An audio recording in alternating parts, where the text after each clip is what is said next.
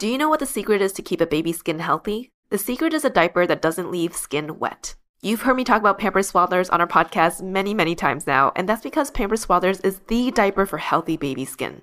Pampers Swaddlers absorbs wetness better than the leading value brand and provides up to 100% leak-proof skin protection and up to 0% skin irritation. And if you're a fan of Pampers, you've got to check out their new Pampers Free and Gentle wipes, which clean better than Huggies Natural Care and are five times stronger, so they resist tearing during a diaper change. With Free and Gentle, mess meets its match. And if you're like me and you love saving and getting rewarded for something you gotta buy anyway, like diapers, don't forget to download the Pampers Club app today and earn Pampers Cash. You can redeem your Pampers Cash for exclusive Pampers coupon savings and rewards. Try Swaddlers with new Pampers Free and Gentle wipes for healthy baby skin. For trusted protection, trust Pampers, the number one pediatrician recommended brand. Another day is here and you're ready for it. What to wear? Check.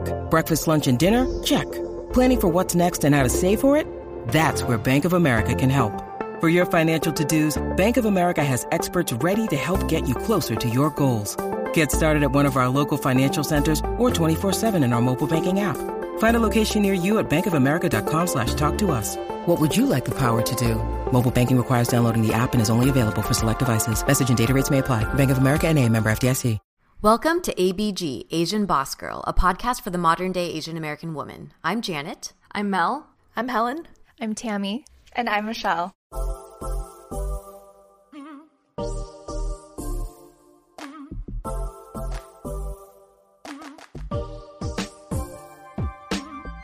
Hi, ABGs and ABBs. Today's episode is regarding a topic that is rather sensitive, but one that we encourage you all to lean into. We will do our best to provide accurate information, share our personal thoughts and feelings, and provide tangible resources and suggested actions. Thank you all ahead of time for coming to this podcast with open ears, an open heart, and an open mind. I'm sure a lot of you have seen the news already. In the last month, the US has seen a massive spike in anti Asian hate crimes. According to NYPD data, there has been a 1900% increase in anti Asian hate crimes in the US this past year. To give you a sense of what this means, there were 20 incidents in the first half of 2020 alone, compared to one in the entire year of 2019. And 7.3% of the reports counted the most vulnerable, elderly Asians as victims. In just one week, we saw an 84 year old Thai man, Vicha Ratanapakdee, shoved to the ground and murdered in San Francisco for merely existing. Noel Quintana, a 61 year old Filipino man, had his face slashed ear to ear with a box cutter in a New York City subway. A 91 year old Asian American elder was shoved to the concrete sidewalk and left to die a 64 year old Vietnamese American woman in San Jose was mugged in broad daylight, and the list continues with a disproportionate focus by mainstream media. Much of this rise in anti Asian hate activity started with the onset of the pandemic. In August 2020, UN report showed that there were more than 1,800 racist incidents against Asian Americans in the US over an eight week period from March to May 2020. Many of these crimes have been ignored and even excused. These activities have prompted intense sadness, frustration, anger, and fear amidst the Asian and Asian American community. Today we have Tammy Cho and Michelle Hanabusa, co-founders of Hate is a Virus, a community of mobilizers and amplifiers that exist to dismantle racism and hate. Tammy Michelle started Hate is a Virus in April 2020 in response to the rise in hate crimes against Asian American Pacific Islanders due to the pandemic. In the past year, they raised more than 30K for essential Black, Indigenous, and People of Color, or BIPOC, community organizations, and hosted two virtual fundraising events featuring guests like Sandra O, oh, Baron Davis, Apolo Ohno, Mirai Nagasu, and more. Please welcome to the Asian Boss Girl podcast, Tammy Cho and Michelle Hanabusa. Thank you, ladies, so much for being here with us today. Um, I know we wish we could be, you know, here on better terms and for better reasons, but um, very excited to have you nonetheless. And we just want to start out by kind of, you know, before we dive into um, the work that you're doing, how have each of you been processing all of the events personally? Yeah, it's, um, to be honest, it, has been a lot. I've, I've definitely felt a bit overwhelmed. I think a lot of folks can empathize that this past year has been tough in and in itself because of the pandemic and all the change and not being able to connect with the folks that we're used to. But, you know, seeing the rise in these hate crimes against some of the most vulnerable populations within our own communities. You know, we've seen kids getting bullied in school, seeing the elderly attacked. Um, it, has been a lot to process, and um, and then definitely working through it uh, personally. Yeah, I, I agree with Tammy. I think there was a range of emotions, um, just roller coasters throughout the couple weeks. And, um, you know, there's some days that I wake up and I feel positive because I'm like, we're, we're, we're doing the work, we're, we're talking to different organizations, trying to figure out what are the action steps that we can take. But then at the same time, you continue to see these hate crimes, and you're talking to fellow um, people in our in our community who are so hurt and like grieving from this as well too and so um, it's it's a really tough time for us but I think I can I can reassure that Tammy and I are are trying to hang in there and continue to just push and do good work. Thank you, ladies, for doing the work. We definitely see that both of you are really putting in the work to do that, and I know that takes a lot of mental energy to to execute on that work. So thank you for doing that. You know, many people were angered and frustrated by the pandemic and the wave of hate crimes that started drawing the public eye in 2020. How did you go about deciding that hate as a virus was how you wanted to contribute and respond to the events? Uh, maybe Michelle, you can share with us how hate as a virus started. Sure. Um, you know, the, the name Hate is a Virus, it started uh, in my living room actually um, back in March of 2020. And so uh, Carrie Okubo, Saul Lopez were actually in my living room and we were kind of just trying to make sense of like what was going on in our community, things that we were seeing on our feed, um, you know, via social media, but then also hearing things that were happening locally um, in down in downtown Little Tokyo, uh, Koreatown, Chinatown, and you know, we were just sitting there being like we can't just sit here and be silent. We have to do something. And so Carrie Okubo, who is a core member of Hate is a Virus team as well, um, she's she's incredible, and uh, she was the one that coined the term Hate is a Virus. And we're like, this is a good catchy name. I kind of like that. And, um, you know, we, we didn't have any expectations or really a plan of what we were doing with it. All we wanted to do was um, gather folks within our community um, um to do food crawls, actually. And so we, we uh, put together a very short notice uh, food crawl um, to go support a local uh, restaurant in K Town, actually. And um, two days later, lockdown happened. Mm. So, you know, in between that time, I believe I posted on social media, and that's where Tammy reached out and was like, hey, let me know what I can do to help. And we're here, and now she's our CEO. So, hey. I didn't know. I didn't know that was the, the birthing story of Hate is a Virus. Well, I'm also I work in social media, so like my other side is like that's very catchy. It's a very good social campaign. But at the same time, I like how Hate is a Virus encompasses everything. Like it's us versus racism and, and hate versus like Asian Americans versus like whatever. So I feel like it's it's a collective term that I think a lot of us can resonate with, especially with what's going on. But thank you for sharing, Michelle. So I actually, Janet and I reached out to Tammy last week or a few weeks ago. Um, we initially want to reach out because we saw what all the amazing things Hate as a Virus is doing, you know, um, and we wanted to figure out, you know, what we can do as Asian Boss Girl, our platform, to do to help with what's going on with our Asian American community. I think I called Tam, I, I messaged Tammy and I was like, "Hi, um."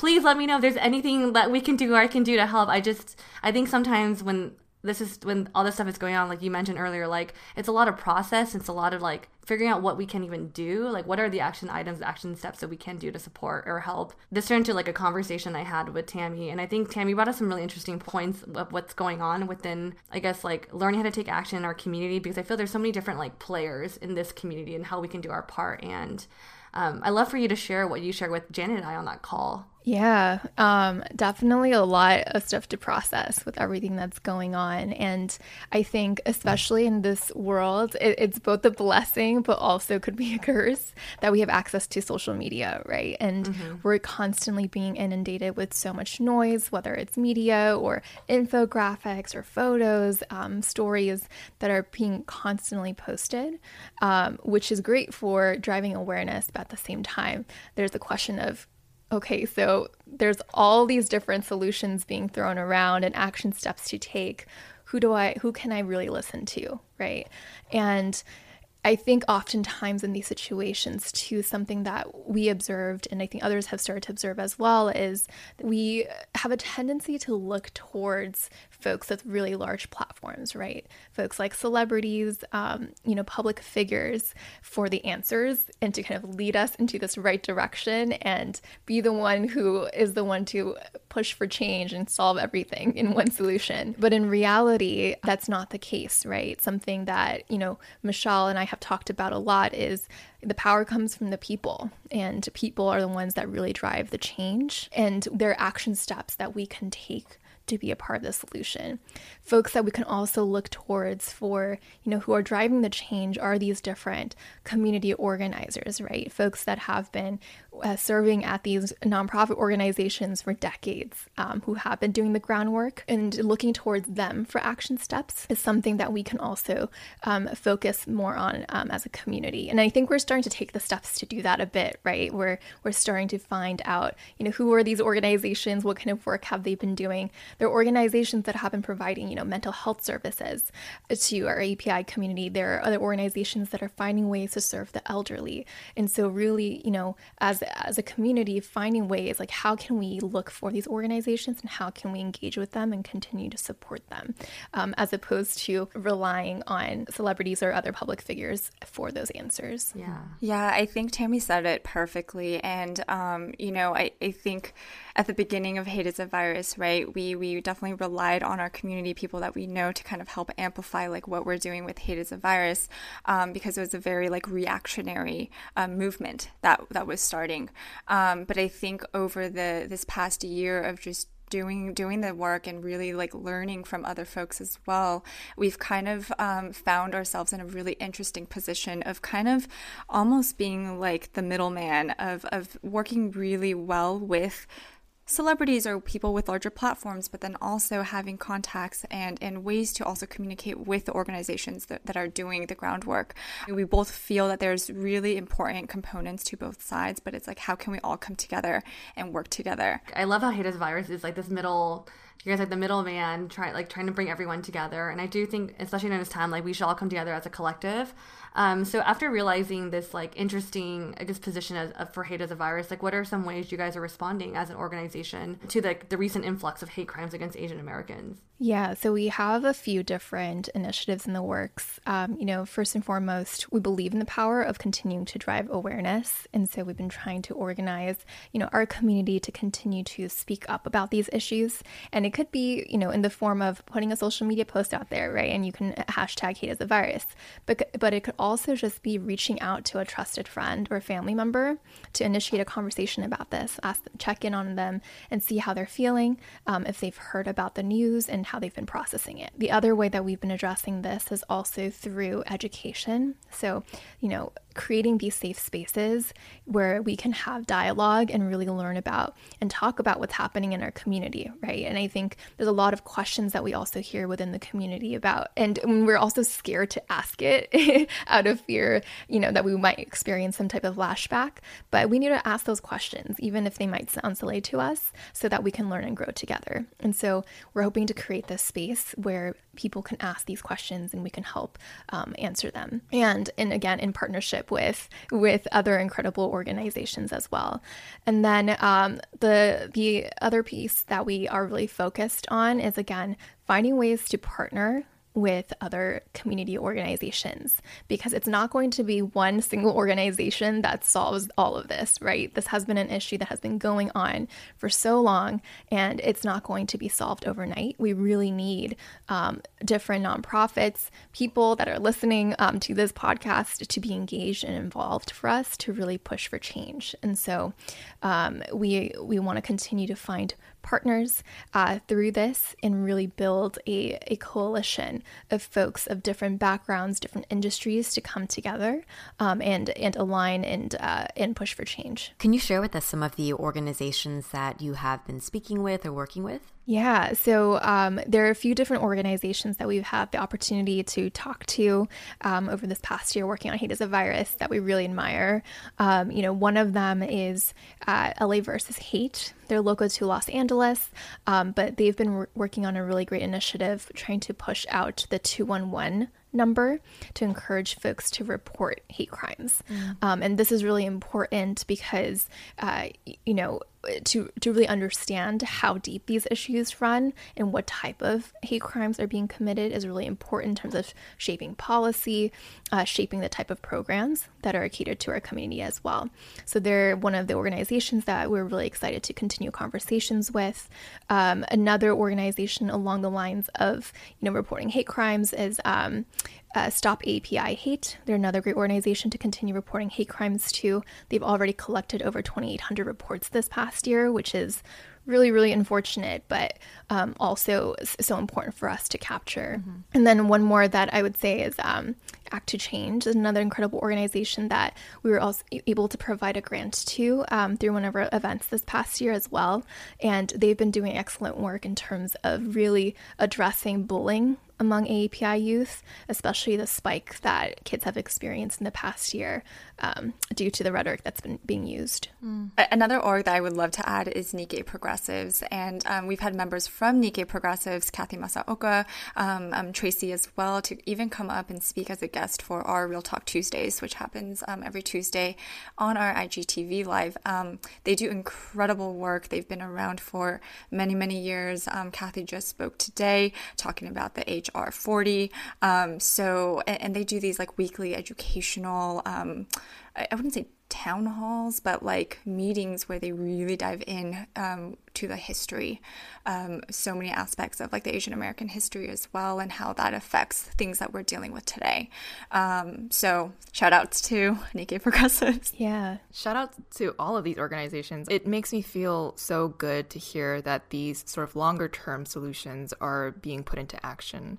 Um, I know when all of this was happening, a lot of people were very reactionary. Like, okay, what do we do? What can we do tomorrow? What can we do today? What should we mm-hmm. tell our friends? And like scavenging the internet to see, you know, the different infographics and things for like a quick A, B, and C. Do this, and this, and this, and then mm-hmm. we'll be good. But um, I, I, think to what you ladies are, the work that you ladies are doing is more for a long term solution, which is incredibly necessary mm-hmm. if we want to see actual change. So thank you so much for doing all of that work. And even speaking of the, you know, when kind of major events happen and that reaction, um, something that we had talked about internally, um, Mel had mentioned, you know, when she started seeing all these posts come up, she had put out a call in her stories just asking, you know, hey, if anyone has resources to share, you know, let us know and it was like crickets. Mm-hmm. Uh, we, you know, we didn't really have anyone pushing through with any type of like useful, tangible like actions that we could take. And and this was kind of a trend that we noticed, and we had talked to our friends about. Why do you ladies think that it has been so challenging for Asian Americans to mobilize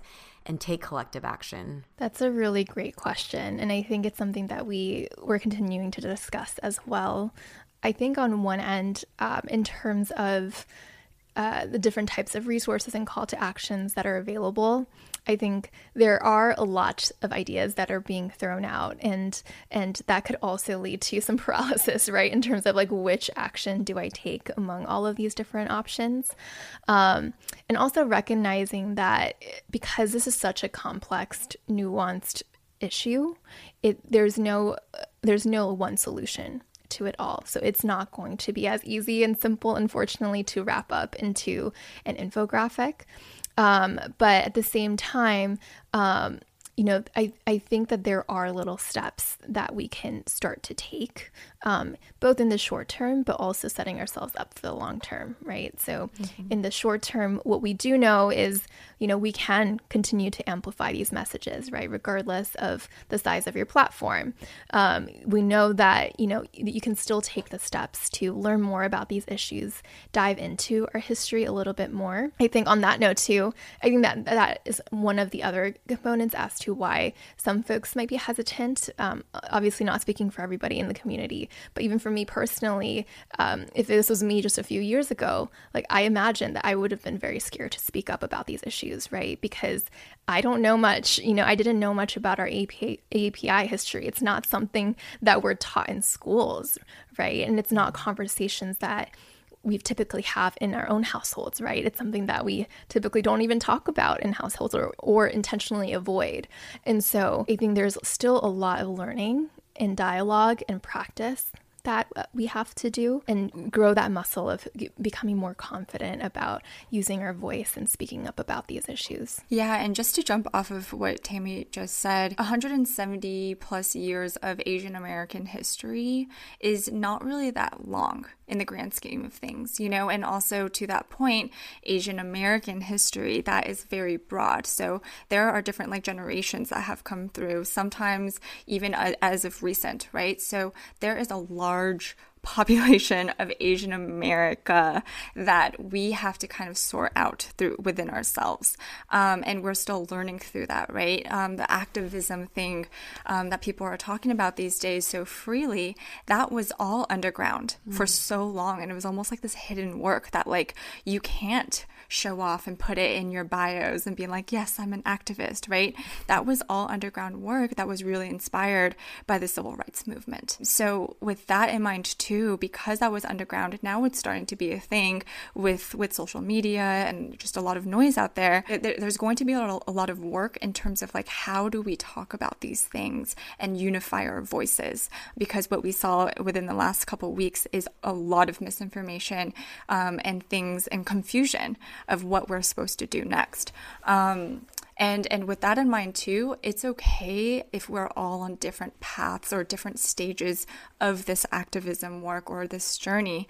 I think that it's awesome that people are wanting to speak out now and feeling more confident to speak about this. Mm-hmm. I mean, there's a reason why we're all having a com- conversation about this today, right? Um, maybe this wouldn't have happened years back, mm-hmm. and so I think I think that's so important that we're continuing to just have these conversations um, um, and also heal mm-hmm. throughout this process. Um, because this is a long term and and we just have to keep in mind that um, we just we just need to do a little bit of work every single day um, and hopefully we will find the change that we want to see in the future. I completely agree with that. I think we need to all tell our stories and just, you know, take up space. I feel like that mm-hmm. has not been allowed for us for such a long period of time. And people are now starting to see. I even saw one of my friends who never talks about, you know, Asian issues say this happened to me the other day where it was a racist incident. Someone like chased her out of a store called her you know names and she was just like well that didn't feel like it's as bad as you know other minority groups so it didn't deserve the space to be told mm. and shared. And she decided that now is the right time to share it because of everything that, that is going on. And to me i was like damn we should be sharing this stuff all the time you know? Take up space and find value even in the stories that are negative, but these are experiences that make up the Asian American experience, unfortunately. Yeah. And to expand on what you were saying uh, just earlier, Michelle, I think there have been some conflicting dialogues around how to take action here and what's the right way to take action, right? For example, some celebrities have offered a bounty for some of the assailants, and people were critical of this action. Um, and another one, which I think a majority of us now agree upon, is the criticism of supporting policing in order to protect our elders. What are your perspectives on this? Are there other any other narratives and criticisms or trends that you've also observed? Yeah, yeah. I mean that that conversation is is is a very polarizing conversation. Um, I'm glad that we're having this. Um, you know, I I think the first step that we can take instead of just going and resorting to the police um, is is talking to that local community and that local organization that really understands the um, what's going on um, in that location because I think it's it's going to differ per city per location, um, and so, you know, if there are volunteer works of, of just making it so that the elders feel safe. I think that there's there's proper ways to do that, but just kind of jumping the gun and being like, we need more police, I don't think is, is the answer. Yeah, and and to add to that too, I think and part of the reason it's so important to tap into these local communities and organizers too is because there's so much history tied to this as well, right? In terms of our relations, um, it's when we think about what type of solutions and actions that we need to explore, we also need to think about the impacts that it has not just on our, our own communities but on other communities as well. And I think if we look at our history of the model minority myth with our API community, right? Part of that myth was created because it, it was used almost as a, a way to drive a wedge between Asians and other communities of color. And and we'll find that a lot of this this broken system and this you know these models of white supremacy have affected the type of solutions that we might jump to. And so if there is one solution that we think is good for the API community it might actually end up hurting a different community. Mm-hmm. and so we just need to be very mindful of that and continue to have open dialogue among all of our different communities when we think about these action steps and mobilize around them I think I'm nodding my head off like so much during this conversation. I feel like I'm just learning so much from both of you. I love that you guys are sharing these different perspectives. I think Tammy I also I really resonate with you said earlier. Like you know, a few years ago I wouldn't be vocal or I wouldn't have said anything before because you're you were afraid or like wasn't so. You guys you're not trained to speak out this way. But I feel both of you guys as I'm listening in this conversation. Um, I feel like I'm learning a lot to even encourage myself and even our listeners to like find ways within themselves to take action. Like I feel like there's so much pressure to like be the first to respond to something, especially with what's going on. But after you guys both talk about like, hey, we have to be mindful of other, you know, people of community, people of color in their communities.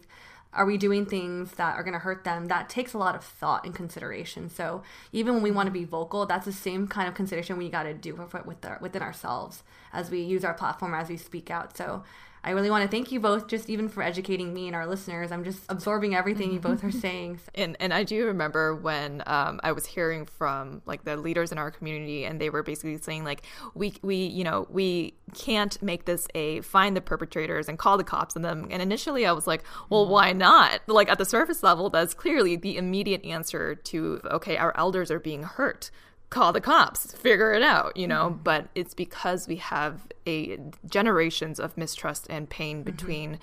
different minority groups, um, and we know that you know certain people are dealt unfair cards. Minorities are dealt unfair cards in the system of uh, what you were saying, white supremacy, right?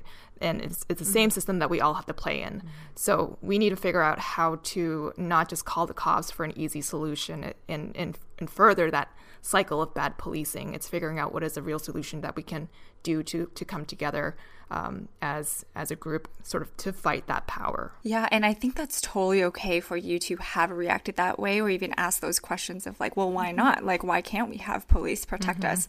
I think that's totally okay because like you are also open to hearing the other reasons why that might may not be okay, and that, how that might hurt other other. Mm-hmm persons of color. And, um, you know, a really interesting conversation that, that we've been having, Tammy and I, with other uh, community organizers, right, is how can folks just like us, everyday folks who are really passionate and want to do something about this, start these conversations with trusted folks in the community? Um, I think that there are some notions of wait, I'm too scared to even ask these questions because I might say the wrong thing, or I'm not educated enough about this, so I'm just not going to say anything at all. I think that there's also a fine balance of like community organizers to also being able to open up these spaces so that we can all learn because we're at different points of this journey. Um, and, and hopefully that way we're, we're going to be able to like all like understand like where everyone's coming from and then push push the right agenda mm-hmm. and the right message out there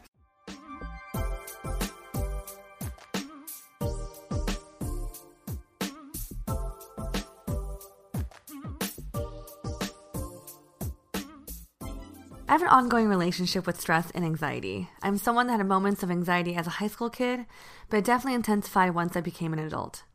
Besides going to therapy to help manage it, I also have friends who deal with anxiety to call on when I'm feeling super anxious.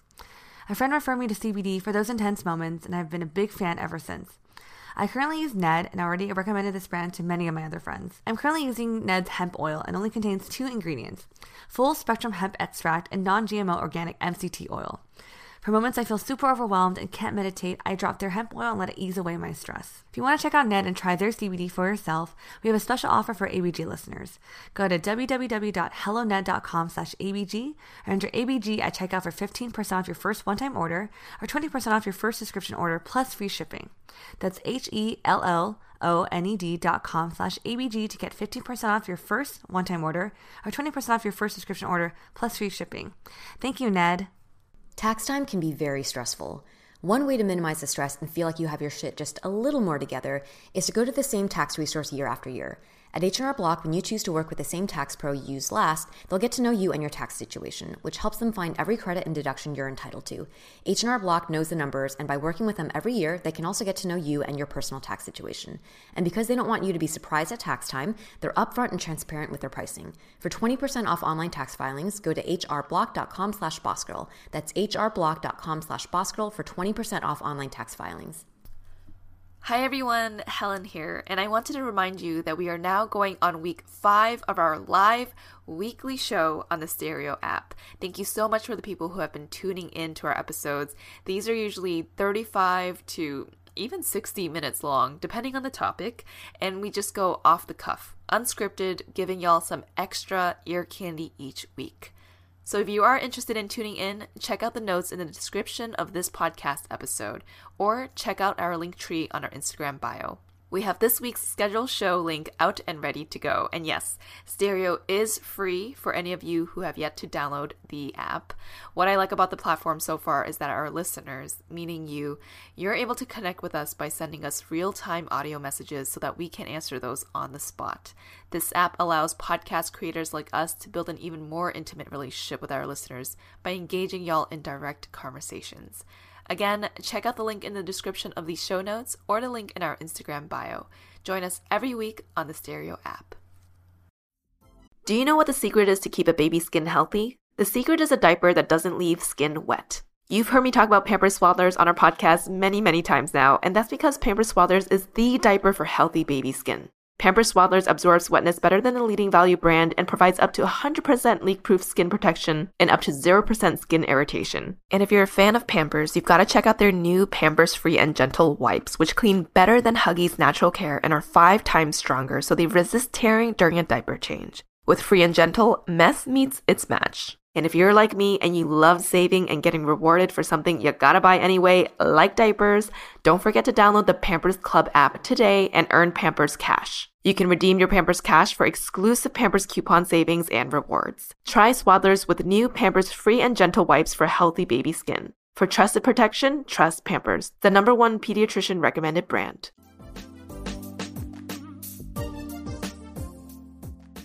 Love that you're setting the context um, for the situation being that we are in a state of wanting to absorb information and to like slow down, to think things through, to read, to inform ourselves. Um, as we've seen that there were, you know, we said that initially there was like a bit of silence after all of this happened because we couldn't figure out what to do. But there was also a lot of people like criticizing anything that was being done. Mm-hmm. Um, and I was hoping that Tammy, you could just talk a little bit about that because I know on our uh, Mel and I when we had called you, I think that day you had mentioned something about someone's reaction to like a celebrity's response. Um, and just wondering how you ladies would respond to you know anyone who has criticism for any type of actions that are being taken yeah that's such a great question and you know it's something that we've seen quite a few times um, while working on these issues. Um, but in terms of folks um, experiencing lashback for not necessarily speaking up right away on their platforms, um, you know, I, I think Michelle touched on this a little bit earlier as well, but I think it's just also remembering that everybody has their independent journeys and timelines and paths when it comes to finding their voice and how they really want to use their voice to activate around these issues. And so, you know, I think we also need we need to have more empathy for folks, right? And not jump to conclusions or make assumptions about folks, you know, was one person might not be as vocal on social media, but they might be actually behind the scenes fundraising and donating to these causes. They might be doing the internal work of reading books and learning about the history and trying to become more educated on these issues. And those type of actions are just as important as speaking up on your platforms, right? And I would almost even argue that it's better to be take more time, be more informed about what you say and thoughtful, intentional about what you say, and then speak your truth, as opposed to just reacting and and and spreading potential misinformation out there, right? And so I I want to encourage um, our community just to continue to treat each other, um, treat each other with grace and love, and just support each other in this space because it's a hard topic to navigate. Mm-hmm. This is a really, really tough situation um, and tough issues to talk about as a community. And we're really all learning and growing, and let's hopefully grow together. No, those are beautiful words, Tammy. I think as you're speaking or talking about this, it just reminds me like stories that like I have some friends that um, that that were vocal, you know, during previous like social situations, and these are Asian American, my Asian American friends, but they were a little bit more, I guess, quieter this time around because you know after some conversations with them, like you realize how the racism going on within our community against the Asian Americans is actually very they have some like personal stories that are deeply rooted that they don't actually feel comfortable speaking out about because talking about these situations brings out a very dark memory for them because some of their parents were attacked when they were kids. So it's just like I can only imagine that for a lot of individuals in our community that this time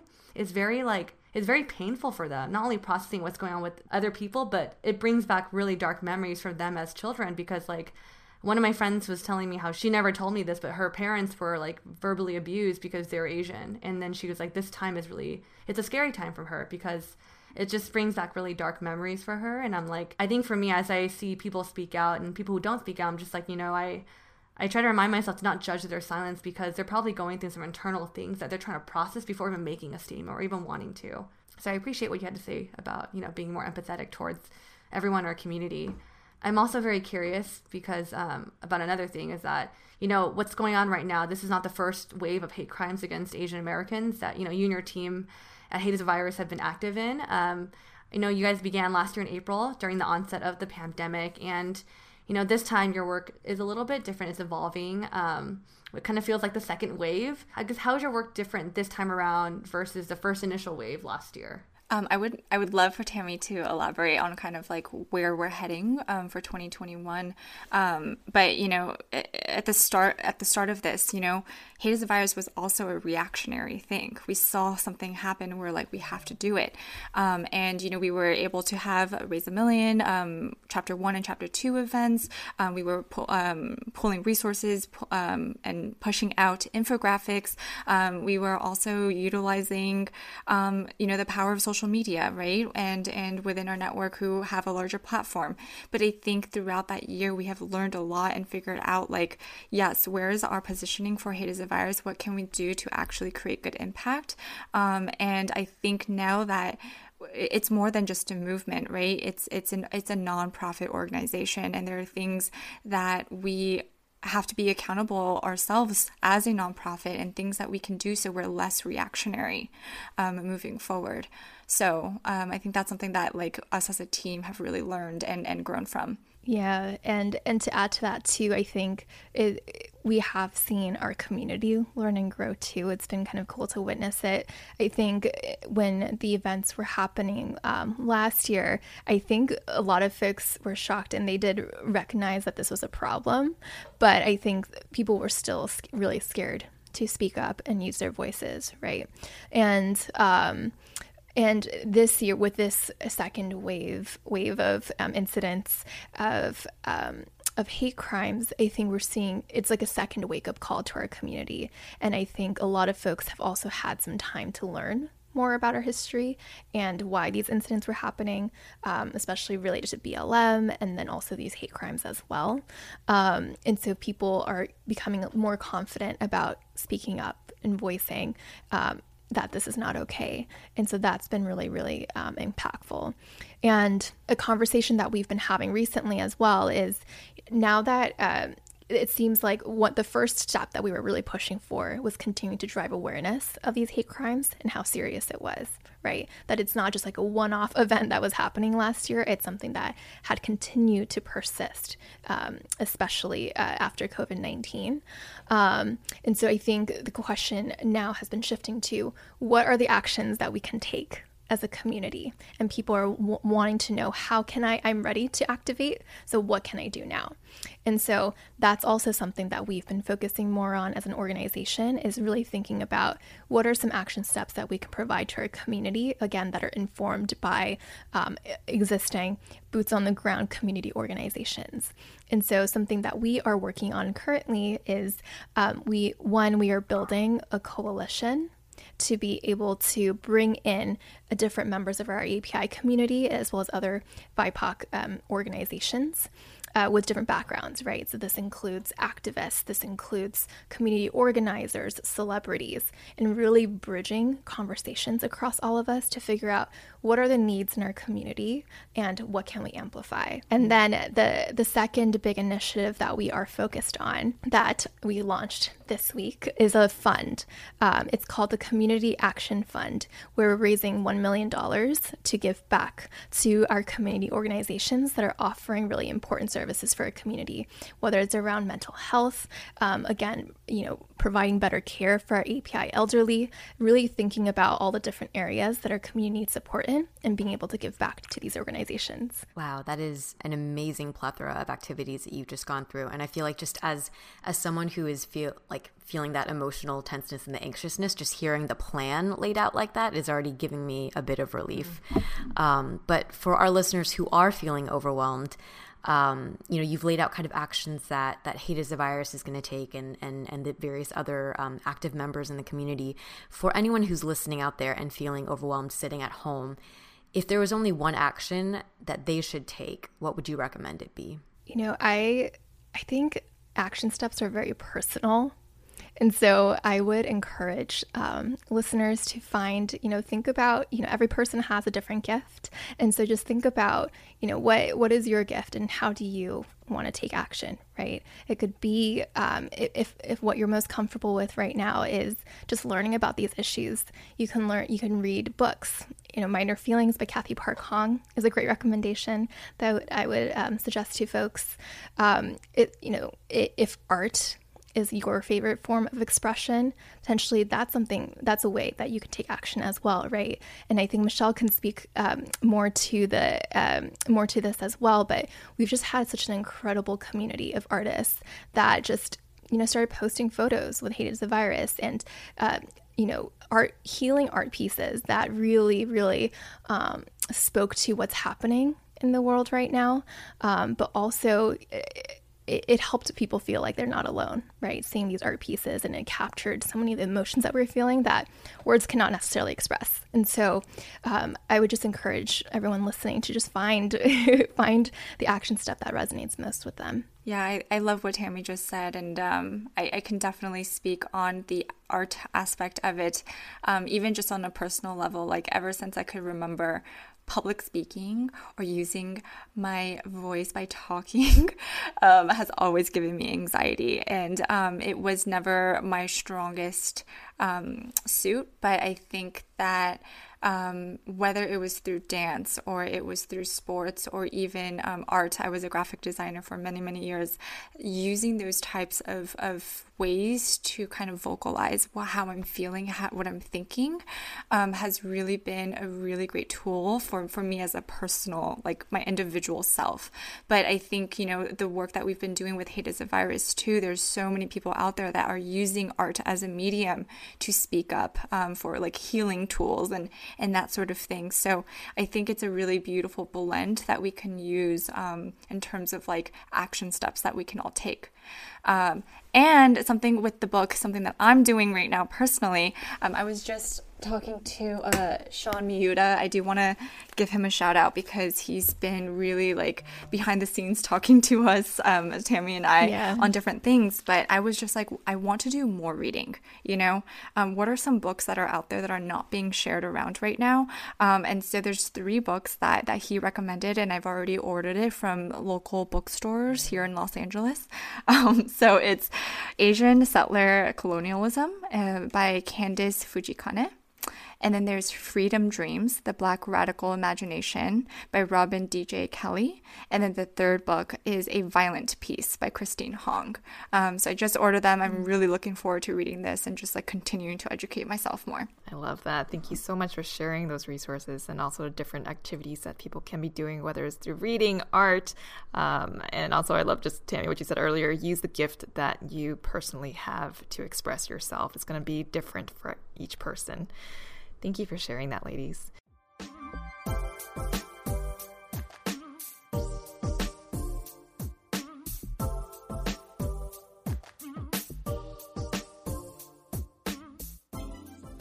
We talk a lot about self care on this podcast, and for Helen and myself, we often emphasize that exercise is a significant part of both of our self care routines. For any of our listeners who are also into working out, we want to share with you something new that one of our partners, SoulCycle, now offers the SoulCycle at home bike. This bike comes with a 21 inch touchscreen and sound system specifically engineered for SoulCycle's iconic playlists. Music is actually a huge part of why I enjoy my workouts, and I personally really like the music that SoulCycle classes offer. Your monthly membership gets you unlimited access to live and on demand SoulCycle classes, as well as unlimited access to the Equinox Plus app, where you can stream classes from other top tier brands like Equinox, Rumble, DB12, and Pure Yoga. Also, the SoulCycle at home bike arrives in just one to three weeks, whereas competitors usually take two to three months. Get your SoulCycle at home bike today by visiting mysoulcyclebike.com slash ABG and use promo code ABG to get a free pair of at-home select cycling shoes with your purchase. That's mysoulcyclebike.com slash ABG, promo code ABG to get a free pair of cycling shoes with the purchase of your SoulCycle at home bike. mysoulcyclebike.com slash ABG, promo code ABG. When people ask me to describe my style, I would always say it's cozy chic.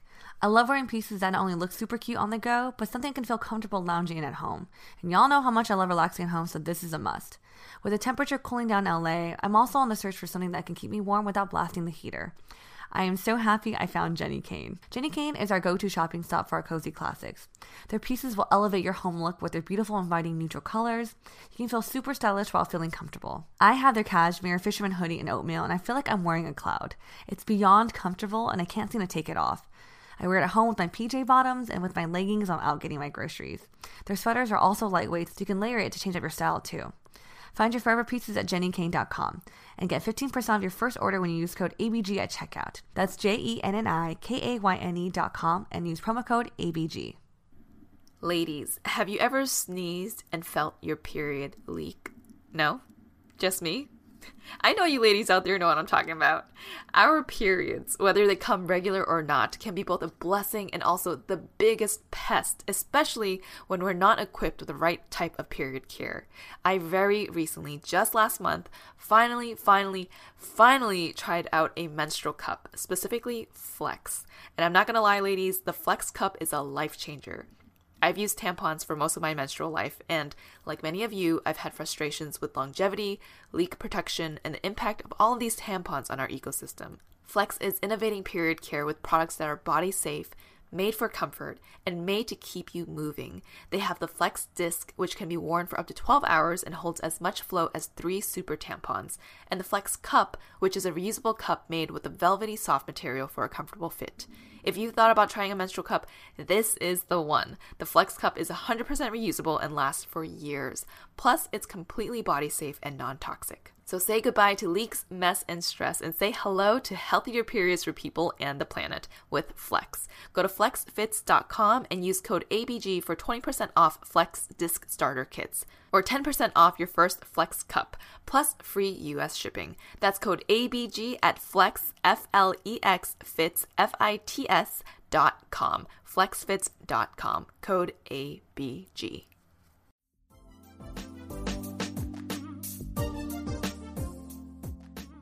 I know that, you know, what you two are doing every day and your team are doing every day is not easy. And Hate is a Virus is a platform that holds real power and responsibility now. How do how are both of you mentally taking care of yourself through all of this? I think something that I've personally found really helpful is um, one is definitely having conversations with other folks again that I trust. Um, you know, talking to all of you right now or talking to our team about you know the issues that are going on and really hearing how everyone feels about the situation has been helpful because i'm i'm realizing um, time and time again that i'm not alone in this right? And i'm not alone in this fight and that we're all working uh, to learn and and and fight for our community together. And so I think that has been really encouraging. Um, the other uh, the other way that I've been trying to take care of my mental health has also been journaling. Um, so I I go through waves of journaling and then getting too busy to journal. But when I get really, really busy, I force myself to journal because I think it's just so helpful to, you know, process my day um, and just put my thoughts onto paper and really reflect on what's going on and uh, recenter myself as well. So th- those have been the ways that I've been trying to ground myself during this time. How about for you, Michelle? Yes, um, something that I'm definitely still working on. It was my 2021 goal to do more exercising. Uh, I w- I wouldn't say I have really executed on that front, but I am continuing to do yoga. And sometimes, especially the past few weeks, I've just been lying on my yoga mat. But at least it keeps me away from my phone, away from being in front of the computer, just so I can kind of be within my own self and um, journaling. Same with Tammy. This is this is all from 2021 already. So uh, yeah, I'm I'm definitely still working on it, and and I I think I really do have to take it a little bit more seriously. How about you all? How have you been taking care of your mental health during this time? Oh man, I think sometimes it is um, it's staying aware of what's going on and sometimes just you get so inundated with all of this information that it does get overwhelming and there have been, been many times where i'm like okay save this post to read later this one seems important read it later you know mm-hmm. versus um, i think right when everything was happening i was like okay i have to read everything that's going on i have to stay on mm-hmm. top of the solutions and what we can share what we can do on an asian boss girl because now we have a platform and we do mm-hmm. feel a responsibility to speak you know, on behalf of our listeners sometimes too, and, and, and spread different messages to make sure that we're supporting the community and, and our agenda. Um, but now it's like, okay, save this when you are not in a rush, busy, whatever. Sit down, read it all, process it, and, and don't let it, you know, overwhelm your day, Helen, because you will. so I think that's something that um, I've just been trying to do myself. I think for me, I have a tendency to be a bit emotionally delayed when really drastic things happen. So I've what I'm trying to do differently this time is just actively let myself feel the feelings. And um, one way that I do feel like helps, and I think has been mul- mentioned multiple times here, um, is is journaling. I think when I take the time to like force myself to talk about or articulate like how I'm feeling and and give myself the chance to just like focus on this aspect. Um, uh, it helps to kind of feel the things and move through it versus like pushing it away or just jumping into action without processing. Yeah. I'm the opposite of Janet where it comes to I process I, I I'm like a earlier processor. I don't, I don't know if that makes any sense. You feel all the feels right away. I mm-hmm. feel instantly, and it could be. It's, it's, sometimes it's overwhelming, and so I learned a lot. Actually, Helen, what she said about like saving and then re- watching things later when you're mentally ready has been something I've been trying to do more so of. I'm actually really happy Hate as a Virus existed because I think you guys are such a good resource for like for people like you know our community and me. Like I reached out to Tammy and honestly, Tammy, after our call, I felt so relieved mm. because I feel like having someone that like understands like to be like, oh, Belle, it's okay. Like talking to other people, they feel the same way of just pressure because, like Helen mentioned, like I know ABG, we're not like Daniel Dae Kim level or like that, like that celebrity following, but we do feel pressure to make sure that we are speaking up and doing we're doing the right part on our platform. And so that the pressure can get to us mentally. And we're always on our phone. Like all of us are on social media nowadays because you know that's all we really have to get information and stuff. And i could feel like a lot but after that call i just felt like really like a sigh of relief. I think after i hung up i looked at Jenna i'm just like i feel so much better right now just having someone understand and knowing that there's an organization like you guys who are really actively doing the work that we can really trust. And i think that was also something i felt really relieved by. So mm-hmm. thank you so much for doing what you do, and for me, just having conversations with with both you ladies and th- this this podcast in general has been very therapeutic. And I think you know our listeners out there and Helen, Janet, myself are gonna walk away from this podcast feeling like. Wow, we have amazing people in our community doing the right work, and we feel like we're not we're gonna do our best, but we also feel like we're gonna be taken care of in some in some shape mm-hmm. or form. So mm-hmm. feel very very fortunate for this conversation. I really appreciate you sharing all of that. I'm so happy to hear hear all of that too. Um, you know, I also want to say a huge thank you to the community organizers that Michelle and I, I have been had, had the honor to connect with as well because. You know, they have also shared that this work is our life's work, right? It's mm-hmm. going to take a lifetime. It's it's it's an ongoing issue, and you know, we'll continue to do the work and continue to push for change. But we need to also take care of ourselves in the process. And so, um, yeah, I, I love Thank you for asking this question and sharing your ways to take care of your mental health. And I hope everyone that's listening also gives themselves permission um, to take a little break as they need. Well, thank you so much for joining us today, Tammy and Michelle, for sharing your perspectives and your guidance with us and our listeners. You both are true ABGs, and we are so grateful for inspired by the work that you are doing. Um, and I also just wanted to close out by saying that you know, I think we are all still processing all of this, and this is not a conversation that is supposed to provide all of the solutions for our listeners out there. Today's conversation captures where we are in the moment, coming from a place of vulnerability and rawness, uh, and taking the steps to share what we do know so that we can build upon what we know and develop true change in the near future. So, thank you both, and thank you everyone for joining us today. Please go check out hateasavirus.org and follow Hate as a Virus on Instagram for all the amazing work that these ladies are doing. Tammy, Michelle, is there anything going on this week that our listeners can go and support? Yes. So we're so excited to share. But earlier this week, we launched the Community Action Fund um, through Hate is a Virus. It's an initiative where we're raising $1 million to support and expand on the groundwork being done in our communities around the nation. And to jumpstart this fund, Kelly Li from Bling Empire has actually pledged to match the first $25,000 in donations. Wow. And um, yes, it's super exciting. Um, and so, you know, we are continue to fundraise uh, for this for this goal. So if you want to join in with us, uh, you can learn more at hateasavirus.org. Awesome. For links and codes to partners we shared in today's episode, please see our show notes. And for more partnership discounts, head to our website. And if you want to support us, here are some ways you can do so. Follow us on Spotify, subscribe to us on Apple Podcasts, leave us a rating and review, and share this episode with your friends. And if you'd like to support us through monthly donations to help keep this podcast running, you can do so at anchor.fm slash asianbossgirl slash support or get some merch at asianbossgirl.myshopify.com. Yes, and last but not least, thank you to our super talented editor, Michelle, for working all her magic on our episodes, including this one. Thank you, ladies, so much. We will catch you all on the next episode. Bye. Bye. Thanks again, everyone, for tuning in to this incredibly important episode. And before you go, we wanted to remind you about our live podcast show that will be happening every week on the Stereo app. Last week we talked about To All the Boys and Minari, both movies starring Asian American leads that remind us just how unique, beautiful, and nuanced the Asian American experience truly is. The week before, we talked about our favorite Lunar New Year traditions.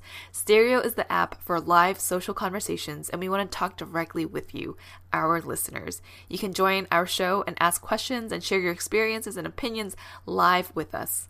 Download the Stereo app if you haven't already and join us live this week. For a link to the show, check out the description of this episode or check out our Instagram at Asian Boss Girl and click on the link that says Weekly Live Show on Stereo. We hope to see you there.